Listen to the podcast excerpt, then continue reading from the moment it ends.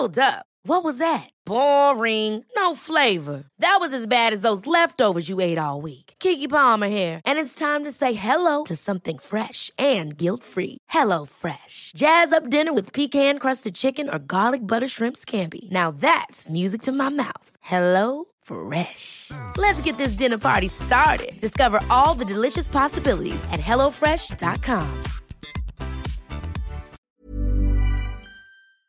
Bien,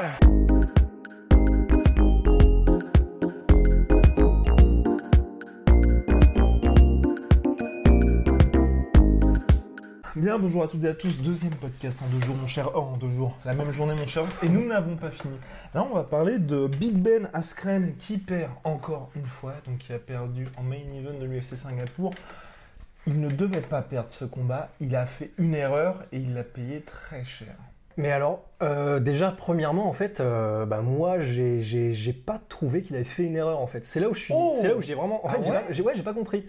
Très franchement, j'ai pas compris. Mais moi, j'ai, par exemple, tu vois, j'ai- ce que, ce que j'ai déjà de base pas compris, c'est qu'il a plusieurs fois essayé et même réussi à mettre Damian Maia au sol. Ouais. On sait que c'est son style, Ouais. mais que tu t'appelles Cameron Ousmane ou Tyron Woodley ou Colby Covington, c'est le mauvais délire de se mettre contre, d'aller au sol avec Damian Maia parce qu'il suffit que tu laisses une opportunité, on l'a bien vu là, il va essayer de te prendre le coup, enfin n'importe quel moment Ouais. finalement. En fait, à la limite, le- le- ce avec quoi je personnellement je suis d'accord par rapport à ce qui a été dit, mais même de Ben Askren, Ouais. c'est quand Ben Askren dit qu'il a été un peu complaisant et qu'au bout d'un Mhm. moment il a pris la confiance. Ouais. À la limite, ça je peux le concevoir parce que c'est vrai que donc sur la, sur la séquence de finish, en fait, donc déjà le takedown est somptueux Ouais, de Ben Askren. Euh, il arrive à changer trois fois de, de, de, de- Exactement. de setup, de Tout en direction. technique, aucune puissance. Ah, c'est sublime. Voilà. ouais. Heureusement, donc là c'est quand même le gros plus de ce combat, c'est qu'on aura pu voir vraiment la lutte de Ben Askren. du beau striking. On reviendra. Donc, c'était quoi C'est un backfist qui est dégueulasse. Non mais tout était un peu dégueulasse. Oui. Mais en gros, euh, il a fait un superbe takedown. C'est Mhm. juste qu'après, je pense que dans l'amener au sol, il- je, je l'ai trouvé effectivement un peu complaisant. C'est comme si euh, voilà, il, a- il avait mis au sol Damien Maya Mhm. et, il a- et après qu'il l'ait mis au sol, il n'avait pas mis autant d'entrain et autant de, de discipline et de carré dans, euh, dans le maintien au sol euh, d'une manière correcte. Parce que c'est vrai que le problème, c'est que tu as intérêt d'être dans ton A-game parce que c'est quand même Damien Maya. Le, le, le- le- Enfin, ouais, c'est- je sais pas si on peut appeler ça un vrai reversol, mais en gros, c'est Damien Maya qui a utilisé un peu le mouvement pour tirer à Luben Askren et en même temps, et en même temps partir sur une clé de jambe, ce qui lui a permis en fait de se retrouver dans une position où il a, où il a réussi à renverser euh, Ben Askren. C'est- C'était absolument, mais c'est- d'une telle fluidité et d'une telle perfection technique que c'est vraiment, c'est franchement, euh, t'as la langue qui pend comme dans Tex Avery, tu vois. Donc c'était sublime. Et je sais pas, je sais pas si c'est dû à une complaisance. Très franchement, je pense, euh, je dois l'avouer que à ce niveau-là, je pense que j'ai pas les compétences pour voir tous les petits détails qui font. Est-ce que c'est la complaisance euh, de Ben ou est-ce que c'est le fait que Damien Maya est juste beaucoup trop bon? Ça peut être l'un des deux, c'est peut-être les deux en même temps. Mais, mais je trouve qu'en tout cas, c'est dur de dire que c'est une erreur, vraiment une grosse erreur de jugement de la part de Ben Askren. Ah, mais pour moi, c'est ça. C'est- une faute professionnelle. Non, mais je, je vais pas être si sévère. Mais dans le sens où, tu vois, c'est aussi ça. C'est pour ça que j'ai pas non plus. Le fait qu'il ait été au sol, tu veux dire Pas forcément d'aller au sol, mais comme tu dis, il faut être dans ton A-game. On le sait tous quand on est face à Demian Maia. Mais le fait aussi, tu vois, de faire ça au troisième round, après un combat qui était quand même très disputé, Ouais. et où euh, Ben Askren était quand même derrière au niveau du, des juges, parce qu'il y a eu le premier round, il le perd pour moi.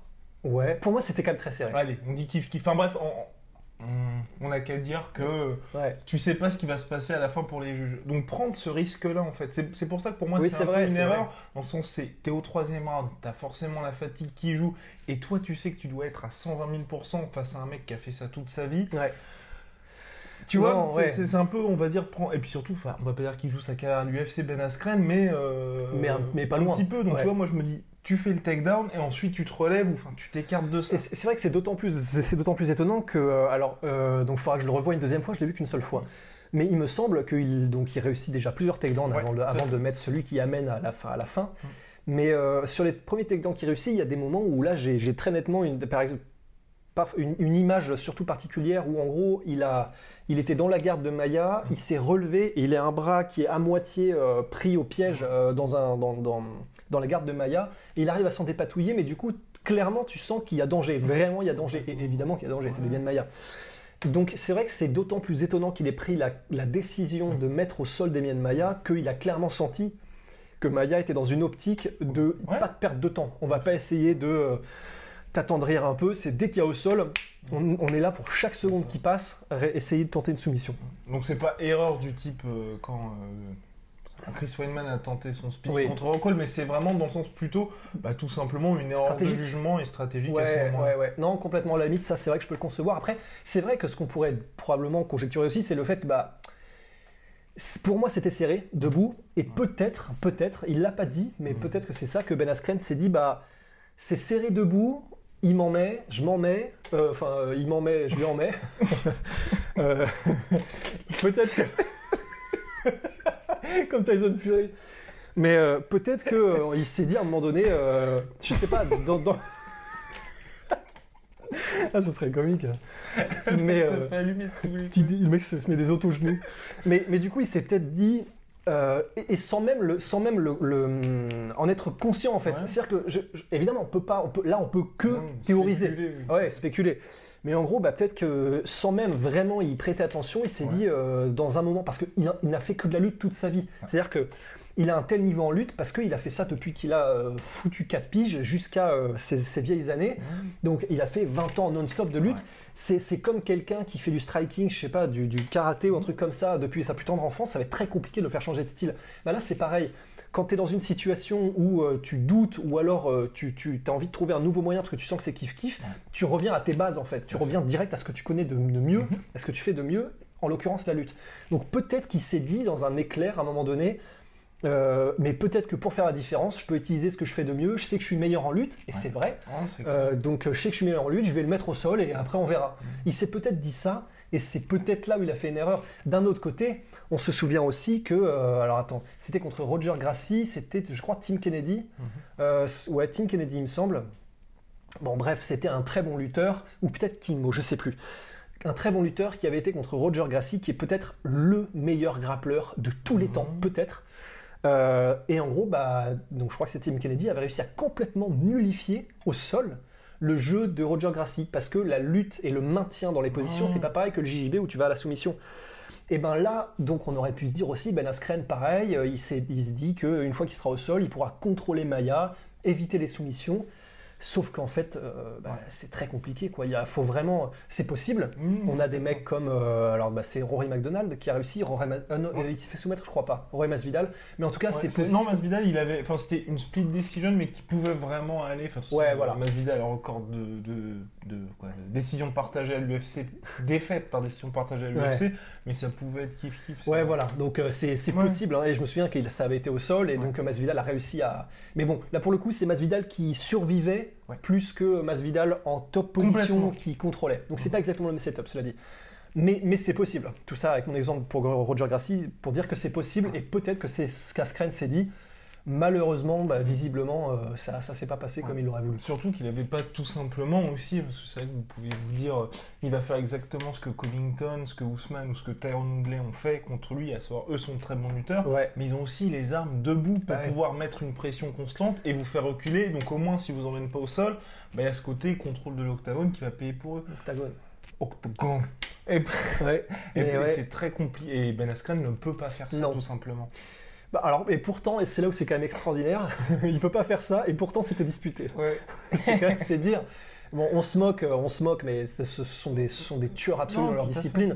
Et Damien Maya particulièrement, vraiment, il a, il a vraiment pas mal progressé. Ben non, mais c'est surtout aussi. qu'il y a des séquences qui ne peuvent que prêter à sourire. C'est comme quand. Ouais. Je sais plus contre qui, quand Daniel Cormier a tenté son fameux Euh. C'était contre Frank Mir, je crois. Oui, c'était. Ouais. Voilà, quand vous voyez ça, forcément, ça prête. Ouais, voilà, bah, c'est Ouais. pareil là. Et là, pour le coup, bah voilà, c'est, tu comprends très très vite que Ben Askren, euh, clairement, c'est, c'est le dernier truc qu'il aime faire dans la vie, c'est, le striking. Il n'y a pas de puissance dans ses coups. euh, il est, c'est un peu comme si tout partait directement des bras sans engager les Ouais. épaules ni rien. Euh, cela dit, il a mis des uppercuts parfois au bon moment, ce qui était Mmh. cool. Il réussissait à, à mettre des bons crosses. Mais la vérité, c'est quand même que euh, là, c'est parce que c'était Damien Maia en face. Ouais. Tu mets n'importe quel striker qui voit un peu son pesant de cacahuètes, il se fait contrer en deux secondes, il se fait allumer la tronche. Ah non, mais c'est clair, tu vois. Il se fait, tu, tu vois, on va Ouais. parler de Douglas Lima un peu plus tard. Tu mets Douglas Lima face à Ben Askren là, c'est un, un massacre. Aujourd'hui, c'est un massacre? Ah ben oui. Ah mais non mais clairement. De toute façon, on l'a vu. euh, alors pour ceux qui, pour Non, ceux- parce que bon, il, il a déjà gagné contre Douglas Lima. Mais oui, il a. Alors, mais je pense qu'aujourd'hui c'est différent. Ouais, non, c'est Je différent. pense Mais on va en, qu'aujourd'hui, c'est on va en parler. Et- on va en mais on parler. va en reparler, mais tout ça pour dire qu'en plus Mhm. Ben Askren, euh, pour dire qu'il se ferait vraiment poutrer, je pense, face à un mec qui vaut son pesant de sel, c'est que bah, on l'a vu contre euh, Santos, Luis Sapo Santos Oui. au One FC, au One FC. Ouais. Avant ce salvateur, euh, je crois que c'était à l'époque ou je sais plus trop quoi, Non, non, non. il se faisait, On va pas parler. il de- se faisait écarteler, Ouais, mais vraiment ouais, non, écarteler. c'est clair. Donc le truc c'est ça, c'est que bah, là c'était cool et on a eu un beau combat, mais Ouais. parce que c'était deux personnes qui vraiment n'avaient pas un très bon striking en plus de ça. Et alors là pour le coup, euh, je, je m'y connais pas assez. Je sais que Ben Askren est un lutteur de légende. Vraiment, je mets, je mets pas le mot comme ça, c'est vraiment un lutteur de légende. Mais là, le fait qu'il continue à avancer comme ça, Oui, avec vraiment l'angle droit. Donc tu as les gens qui sont là, le buste qui est comme ça, les mains devant là comme ça à la Walking Dead. Le fait qu'il continue à faire ça de façon aussi, mais enfin, c'est même en MMA c'est primitif. Enfin, c'est très étrange de faire ça. Alors évidemment, il a la lutte qu'il faut. Donc s'il te chope, euh, c'est comme Khabib. Et là, on l'a vu d'ailleurs, même avec Demian Maia, euh, même avec des, des- où il arrive à choper dans le dos, il arrive à te mettre au sol, alors que vraiment Demian Maia est super solide normalement et il ne, il ne se laisse pas avoir par ce genre de truc. Donc c'est un lutteur d'exception. Mais d'ailleurs, oui, il y avait une stat, c'était, je crois, Damien Man n'avait pas été amené au sol depuis putain, le combat contre John Fitch. Ça faisait 14 combats à l'UFC. Ouais, c'est vrai que personne. sol. Mais après, Ouais, personne se pousse pour l'amener au sol. quoi. Aussi. Ouais. voilà. Mais, mais voilà, tout ça pour dire que bah, pff, même au niveau de l'approche, le fait d'arriver comme ça, où clairement, bah, il s'est pris la plus grosse punition de l'histoire des punitions euh, pour avoir avancé comme ça, le menton en l'air, devant et sans aucune garde contre Masvidal. Il continue de le faire. Ça révèle, ouais, voilà, ça révèle que clairement, il est, il est pas fait pour le combat debout. Non, mais aussi à son, Mais- oh, à son âge. Enfin, à son âge, je vais pas faire le. Ouais, mais le mec un peu grabataire, mais non, mais oui, complètement. Mais après, c'est vrai que le, le problème aussi, mine de Ben Askren, c'est la défaite qu'il avait eue contre Masvidal. C'était la première en carrière, bilan d'invaincu. Tu peux toujours avoir la thèse de l'accident, et puis on sait que ça arrive jamais des euh, coups de genou, euh, flying knee à euh, combien à 5 secondes du début du combat. Tu vois, il pouvait se dire effectivement. Ouais. Puis aussi, Demian Maia n'a pas le même athlétisme que tous les autres euh, combattants welterweight. c'est sûr. C'est sûr, ben ouais. Mais je suis après, entièrement d'accord avec toi, il fait la même chose contre Ouais, il fait la même chose plus- tout le temps. Ouais. Et c'est pour ça que j'ai. Et, et il a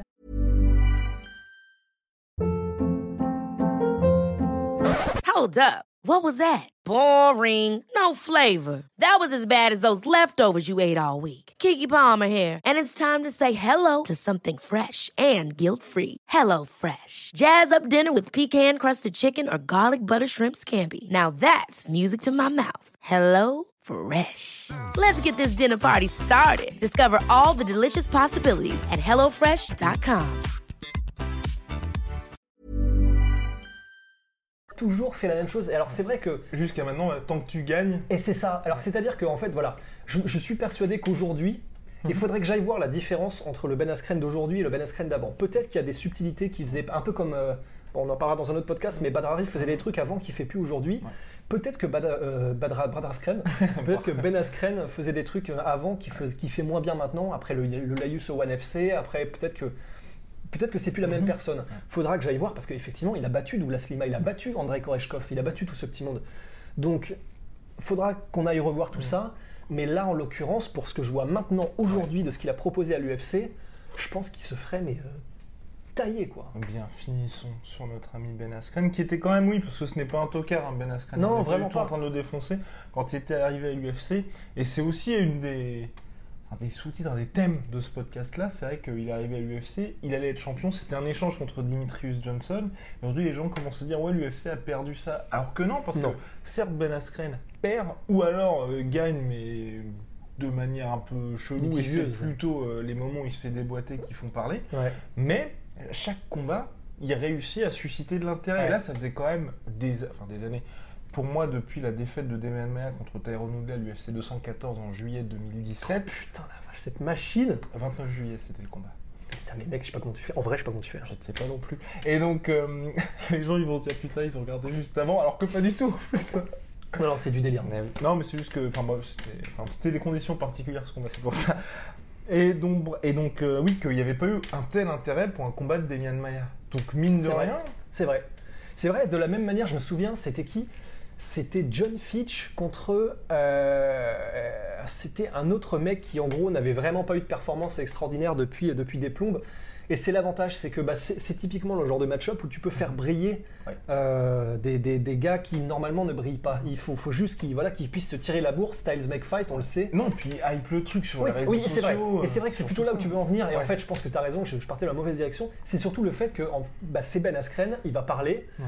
Il, est- il- il a, il a de la présence d'esprit, il est vif d'esprit, il est marrant, il, est, euh, il, est- il a une, un vrai, une vraie personnalité, un vrai caractère qu'on n'avait pas avant à l'UFC. Donc il sait attirer l'attention des gens et faire en sorte que les gens s'intéressent à l'événement, Ouais. même si en soi il n'y avait pas vraiment grand chose en jeu. Mm. Donc c'est vrai que ça c'est cool. Et donc non, Mm, et c'est là que c'est quand même horrible quand on y repense encore une fois, mais c'est que Demetrius Johnson, tout grand euh, 11 victoires d'affilée en championnat qu'il soit, eh ben, il n'avait aucune traction Mhm. parce qu'il ne il, il voulait pas faire les choses comme ça lui aurait permis d'avoir de la traction médiatique. Comme Henri Cerudo. Comme Henri Cerudo. jamais Voilà. Donc il ne le faisait pas. Donc en termes d'engagement des fans, il en nécessitait, euh, mais vraiment un moitié moins que ce que Ben Askren a, a suscité là en trois combats. Donc euh, non, l'UFC n'y gagne pas, bien au contraire. Et surtout Ben Askren, son avant-dernier perd combat, il, il n'y perd pas exactement, il a quand même, grâce à lui, on a eu la naissance d'une star. Mais Parce ouais. que là, sans Ben Askren, il n'y a pas le combat Masvidal-Diaz qui va headliner le Madison Square Garden, le l'UFC 244 au Madison Square Garden, avec quand même Dwayne Johnson qui va remettre la Ouais, ceinture non, c'est un truc de ouf. et un titre de Badass Motherfucker qu'aujourd'hui, l'UFC a dit que c'était un one-shot, mais ça ne va pas du tout être un one-shot. Et en plus, si vous regardez un petit peu, vous suivez les réseaux sociaux, tous les combattants veulent Ouais, dire c'est moi le Badass c'est incroyable. Donc, enfin, Ouais. et ça, s'il n'y a pas cette victoire contre Ben Askren, Ça n'existe pas. ça n'existe pas. Ouais. Donc Dana White l'a lui-même dit sur les réseaux sociaux, honnêtement, on n'a pas du tout gagné le trade. Parce que peut-être ils l'ont perdu sportivement, mais au niveau marketing, ce qui est hyper important, et c'est ce qui fait que l'UFC aujourd'hui est la meilleure organisation Bah, du monde, bah, ils l'ont gagné. Ouais, tout simplement. Donc merci Ben Askren. Merci Ben Askren. Et à l'opposé de Ben Askren et de ce marketing, il y a quelqu'un, Douglas Lima, Le favori, un des un, favoris un des favoris de Guillaume. Exactement. Qui a remporté le tournoi welterweight du Bellator? Il fallait qu'on en parle. Donc 1 million de dollars. Il a battu Rory McDonald après la, bah, la fameuse revanche. On avait dit dans un podcast il y a assez longtemps, on aurait dû faire une preview d'ailleurs, mais enfin bref. On était un peu pris par le temps que ça Oui. très compliqué pour Jorge parce que c'est vrai que déjà le premier combat ils sont été sortis mais il avait failli perdre une jambe. Ouais, Tout clairement, en, Ouais. en- en vrai en plus. hein, Ouais, c'est du sérieux. Enfin, quand tu te fais hacher, on pense à Uriah Faber, Joe. euh, Joe Rogan. oui, j'ai pensé à Joe Rogan. José. Aldo. José Aldo. tu, tu, tu reviens pas pareil. Hein. Non, Cette espèce de combat Le monster combat, le freak show. Et donc là, voilà, c'était la revanche après, avec un Roy McDonald qui était lui dans des conditions quand même assez compliquées parce qu'il avait failli bah, pr- plus ou moins prendre sa retraite. Il avait eu des combats difficiles. sentait mauvais. oui, ça sentait très mauvais. Et de l'autre côté, quand même, un Douglas Lima qui a eu, pour moi, il avait dans ce plateau welterweight qui est très solide dans cette catégorie. Ouais. Je sais plus qui l'a affronté au premier tour, mais c'était très, enfin pas dur. Ah si, bah Koreshkov. Il avait eu au premier tour, je crois qu'il l'a mis KO. Je- J'ai peur de dire des conneries. Je sais plus, merde. Ouais. Et au deuxième tour, il a mis MVP KO. Ouais. Je crois que c'est ça. Ouais, donc. euh, Ouais, je, chaud. je crois que c'est ça. Et, bah, et là, Rory McDonald. Donc autant vous dire, c'est quand même. C'est ça aussi que j'aime beaucoup avec Douglas Lima. Et aussi, ça permet de mettre un petit peu en avant le Bellator. Bah, ce tournoi welterweight, ils n'ont pas vraiment à rougir de l'UFC. Ah non, non, non, non, non, ah non, clairement, enfin franchement là, ne serait-ce que par euh, Koreshkov, Lima, McDonald, déjà là c'était du calibre UFC, tout simplement. Complètement. Il rajoute après des noms qui, euh, on, peut, on peut en penser ce qu'on veut, mais MVP euh, il est vraiment pas Mhm. mauvais et on peut, on peut, ça on peut le voir par son background, Mhm. il a combattu les meilleurs en kickboxing, Ouais, donc c'est clairement qu'il a un niveau national, même si maintenant il combat des, des coiffeurs. Ouais, c'est des mecs qui sont un peu limités, mais qui, euh, enfin, comme certains gars à l'UFC, euh, posent une question. Il pose une question. On a aussi euh, bah, bah, Paul Daly aussi dans Paul Daly, bah ouais, Paul Daly qui montre euh, maintenant, bah, comme là ce, week-end, qu'il est capable d'éclater des gars toujours aussi facilement. Mhm. Donc non, non, franchement, le le Bellator fait les choses bien. Ça fait plaisir parce qu'ils sont capables de proposer vraiment des cartes qui génèrent de l'intérêt. Ouais. Et, et voilà, et Douglas Lima bah, prouve que c'est le roi, euh, le, le roi incontesté des welterweight du Bellator. Et encore une fois, maintenant, bah, il faudrait plus qu'une chose, c'est qu'il aille à l'UFC, quoi. Entièrement d'accord, entièrement d'accord. Et Ross, avant de parler de ça, de éventuellement euh, Douglas Lima à l'UFC, c'est vrai que le combat, on a été, un- enfin moi j'étais un peu déçu mine de rien Rory McDonald parce qu'il, Ouais. bah, single leg, il a passé sa vie. En fait, on a vu, grosso modo, c'était un copie conforme du premier combat avec euh, Moins de beaucoup succès. moins de succès, Ouais. exactement au sol. Et là, euh, bah, forcément, ça passait pas. Et il y a même de temps en temps, c'était très très chaud quand même pour Rory McDonald parce que debout, surtout quand il se prenait des jabs, tu voyais la tête qui partait Ouais. de l'autre côté de la cage. C'était assez. Ouais. Ah, c'était dur parce que t'as pas, on n'a pas, vu- j'ai pas vu d'ajustement alors qu'il a eu le temps aussi de préparer ce combat-là. Enfin, Le- honnêtement, Ouais. honnêtement, pour moi, l'impression que ça donnait, c'est juste qu'il est plus là. En fait. oui, tout à fait. C'est Ouais. plus Rory McDonald, ce gars-là. Mhm. C'est un mec, euh, bah, il combat, il est là, il touche son chèque, il veut, il veut nourrir sa famille, mais il a plus, il a plus aucune raison d'être là. Ça se sent en fait. Il a plus d'envie quand il combat. Il a plus. euh, techniquement, c'est toujours génial. C'est toujours, euh, ça, ça reste Rory McDonald. Donc techniquement, il, il sera toujours au top. Mais il hésitait, il doutait, il n'avait pas d'envie. Et à ce niveau-là, tu Mhm. peux pas te permettre face à des mecs. Et, et encore, il s'en est bien sorti. Enfin, face à Douglas Lima Mmh. tu peux plus te permettre et vra- vraiment et c'est là où c'est horrible mais je pense que même si euh, il n'est pas en train de prendre des chaos de l'espace eh ben, pour moi, je préférerais largement qu'il prenne sa retraite maintenant parce que si c'est pour passer un peu à la BJ Penn le reste de sa carrière à juste toucher l'échec et à même plus avoir réellement envie de s'entraîner, il l'a dit en plus ça, ni envie d'être là, ne plus avoir envie de faire mal parce que c'est quand même important. euh, Il avait dit ça ouais après le combat contre euh, John Fitch. John Fitch, ouais, s'il a plus envie de faire mal euh, dans, un, dans les sports de combat, c'est quand même, quand même dommage, tu Mm. vois. Donc pour moi, euh, il, peut, il peut avoir largement du succès dans d'autres, dans d'autres parties de, de sa vie euh, en tant que n'importe quoi. Il peut faire n'importe quoi, entraîneur, ouvrir sa salle, il est suffisamment connu pour. Mais là, là, combattre au plus haut niveau, je pense qu'il faut qu'il arrête parce qu'il est plus là, quoi. Il y a, plus d'âme là. J'avoue que ça va être intéressant parce que c'était le dernier combat de son contrat au Bellator. Ah ouais. Ah ouais, bah là, je sais pas. Et je sais pas ce que le Bellator va faire. Parce Hum, que Je sais pas non plus parce qu'il est très très cher pour le Bellator, mine de rien. Bah ouais. Je, je crois que c'est 400 000 par Un truc comme ça, c'est ce que j'avais retenu aussi. Ouais. Je- ou, enfin, où il avait touché ça pour son premier, peut-être, bah, on va dire, on va pas se mouiller, on va dire que c'est 200 000. hein. Ouais, voilà, comme ça, on 200 est 000 sûr. par combat, comme ça, il n'y a pas de souci. Donc c'est un des mecs les plus chers du Bellator. Depuis, mine de rien, le début du tournoi welter, enfin, depuis il a perdu contre Moussassi, tout simplement, euh, il n'y a pas ce côté même fin, même envie. Et puis bah là maintenant je pense que Bellator ils peuvent se permettre de miser à fond sur Douglas Lima parce qu'ils ont un nom, ils ont un mec Ouais. qui fait le show. Donc euh, c'est vrai puis, que ça va être... euh, et puis en plus, il voit bien qu'avec Oui. Fait. il se passera plus rien en fait. C'est-à-dire que, en plus, là où c'est cruel, mais c'est le fight game, c'est que euh, il voit que euh, il ne pourra plus, il a plus la même envie, Roy McDonald, il pourra plus proposer grand chose. Et en plus de ça, maintenant il doute, il est même pas spectaculaire en fait. Et c'est là où c'est horrible, c'est que maintenant il a toujours été fin tacticien, mais maintenant il est gestionnaire. Et c'est là où c'est vraiment dommage. C'est que bah, là, on l'a vu contre Douglas Lima. Moi, j'avais qu'une envie, c'est les premiers rounds. J'étais en mode, allez, allez, et pas en mode, euh, allez au charbon, mais juste, vas-y, arrête de douter, et vas-y un peu. Et je pense que là, pour le Bellator, euh, ce sera, ce sera terrible, quoi. Ouais, donc Rory McDonald, euh, voilà. Il- pour moi, il serait temps d'arrêter parce que là, il n'est plus spectaculaire. Donc je pense que le- le- les fans l'aiment encore parce qu'ils sont encore sur l'inertie de Robbie Lawler, ils le connaissent et tout. Si au bout de 3-4 combats, euh, il fait plus rien et qu'en gros les gens n'ont plus vraiment envie de voir Roy McDonald, ce sera encore plus triste qu'une défaite par KO ou quoi que ce soit. Je sais que c'est que c'est fort, hein, mais ce que je dis, mais je le pense vraiment parce que au final, c'est- c'est c'est des mecs qui combattent pour leur legacy, enfin pour leur. Est-ce que tu, tu veux un coup de main ou Allez mon gars. Mon gars, mon gars, sûr. mon gars. Merde. Ouais, non mais ouais, ça va être, ça va être très, compl- ça va être donc très compliqué. ça. Ouais, très compliqué pour, euh, pour Rory McDonald. Donc là, c'est c'est triste, euh, mais voilà. Quand fera le Bellator, c'est la question. Quand fera le Bellator et surtout là maintenant. Non mais Aurélien Manuel, je vais te dire un truc, c'est peut-être peut-être un petit peu dur, mais je pense qu'il n'est pas passé à côté de sa carrière, mais il est passé à côté de quelque chose. Parce que le combat contre Robbie Lawler, pour moi les deux grosses occasions qu'il avait, c'était contre Robbie Lawler et contre Moussassi. Où à chaque fois, tu vois, t'es soit l'organisation la plus prestigieuse au monde ou la deuxième la plus prestigieuse et finalement être champion welterweight du Bellator, bon bah c'est bien, mais c'est pas ce qui fait que les gens. Ouais, vont- non, non, s'il battait Moussassi, franchement, là, c'était incroyable. Il explosait tout. Exactement, Là, il devenait une superstar. T'avais ce côté Chem Chem et tu bats Moussassi qui est. Qui lui-même avait déboîté voilà. tous les mecs en middleweight, enfin beaucoup de mecs en Ouais. middleweight. Ouais.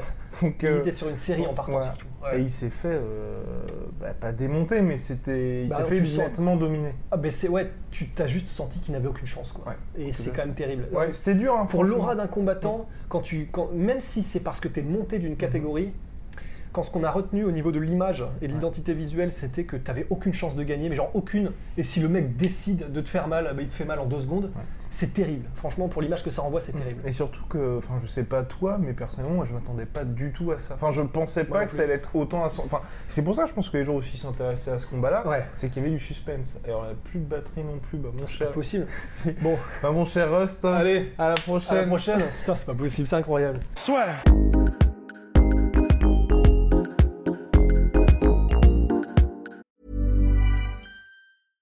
Ever catch yourself eating the same flavorless dinner three days in a row? Dreaming of something better? Well, HelloFresh is your guilt free dream come true, baby. It's me, Kiki Palmer. Let's wake up those taste buds with hot, juicy pecan crusted chicken or garlic butter shrimp scampi. Mm. Hello Fresh. Stop dreaming of all the delicious possibilities and dig in at HelloFresh.com. Let's get this dinner party started.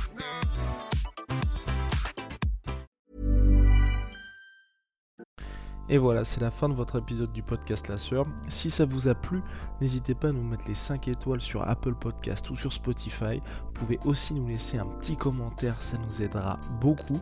Et si vous voulez aller plus loin avec nous, vous tapez La Sueur sur toutes les plateformes ou sur les réseaux sociaux, vous nous trouverez. Et là, vous nous écoutez très certainement en audio. On est aussi en vidéo sur YouTube, mais également sur Snapchat. Là encore, vous tapez La Sueur et on sera là. Merci de votre fidélité et à très vite pour de nouvelles aventures.